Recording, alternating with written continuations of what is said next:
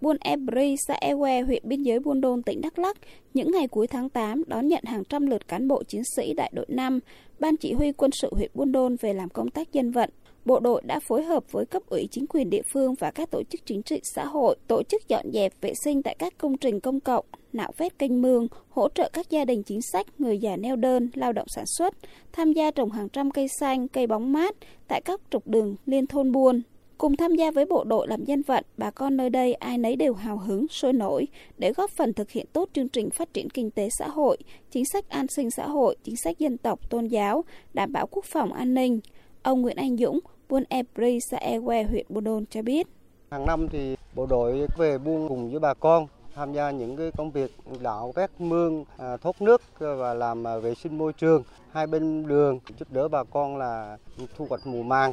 Trong đó còn có kết hợp trồng cây xanh cho hội trường mình, nhà cộng đồng. Bà con buôn này rất là, là thấy rất là phấn khởi. Bà con cũng ờ, cùng với bộ đội cũng tham gia là làm vệ sinh môi trường, ờ, dọn dẹp ờ, xung quanh nhà ở đảm bảo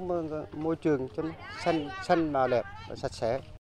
Không chỉ giúp người dân các công việc nặng nhọc mà hình ảnh người lính cùng với màu áo xanh tình nguyện của sinh viên trường Đại học Tây Nguyên và đoàn viên thanh niên địa phương luôn gần gũi thân thương khi hết lòng quan tâm đến từng người từng nhà, nhất là những gia đình có hoàn cảnh khó khăn. Khi tuyên truyền về chính sách của đảng và nhà nước, cách thức tuyên truyền ngắn gọn, dễ nhớ, dễ hiểu, dễ làm theo, qua đó giúp người dân tin tưởng vào sự lãnh đạo của đảng, của chính quyền cũng như thực hiện theo các đường lối chủ trương chính sách của đảng, pháp luật của nhà nước. Thiếu tá Trần Văn Toàn, chính trị viên phó Ban chỉ huy quân sự huyện Buôn Đôn, tỉnh Đắk Lắk nói. Đối với Ban chỉ huy quân sự huyện Buôn Đôn thì cũng đã nhận thức sâu sắc về cái, cái nội dung này.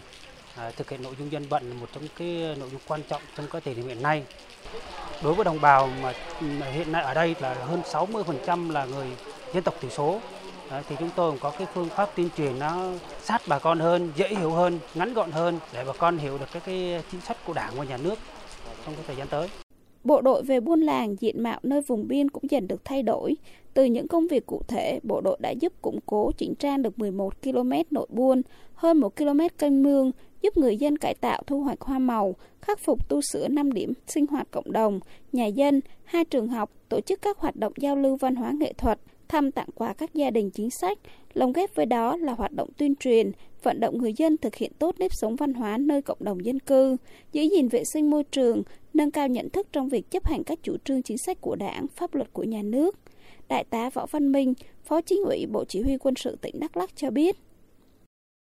Để thực hiện tốt các cái chương trình công tác dân vận và cái mô hình à, công trình đoàn kết quân dân trên địa bàn tỉnh trong thời gian đến thì đối với lực lượng vũ trang tỉnh, trước hết chúng tôi vẫn xác định cái việc nâng cao nhận thức cho cán bộ chiến sĩ trong lực lượng vũ trang tỉnh về nhiệm vụ dân vận trong tình hình mới là một vấn đề hết sức quan trọng. Để làm tốt thì phải triển khai một cách quyết liệt, cụ thể, phải xuống từng cơ sở, xem từng cơ sở hiện nay là tổ chức các cái hoạt động làm công tác dân vận ở dưới địa phương của mình. Nó đã đi vào những cái vấn đề nhu cầu cần thiết của bà con hay không và từng những cái địa bàn trọng điểm. À, từ đó thì chúng ta mới làm tốt cái công tác tổng kết công tác đánh giá công tác rút kinh nghiệm và nhân rộng cái mô hình đoàn kết quân dân ở trong cái địa bàn tỉnh nói chung với cả cái lực lượng vũ trang tỉnh là nói riêng. Với phương châm bốn cùng trong công tác dân vận năm 2023, các đơn vị thuộc Bộ Chỉ huy quân sự tỉnh Đắk Lắk đã phối hợp với các địa phương khảo sát lựa chọn những việc làm cần thiết nhất để giúp đỡ, qua mỗi công trình phần việc hoàn thành đã góp thêm niềm vui, làm ấm lòng, thắp sáng ngọn lửa niềm tin của đồng bào các dân tộc thiểu số trên vùng biên giới tỉnh Đắk Lắk với bộ đội Cụ Hồ.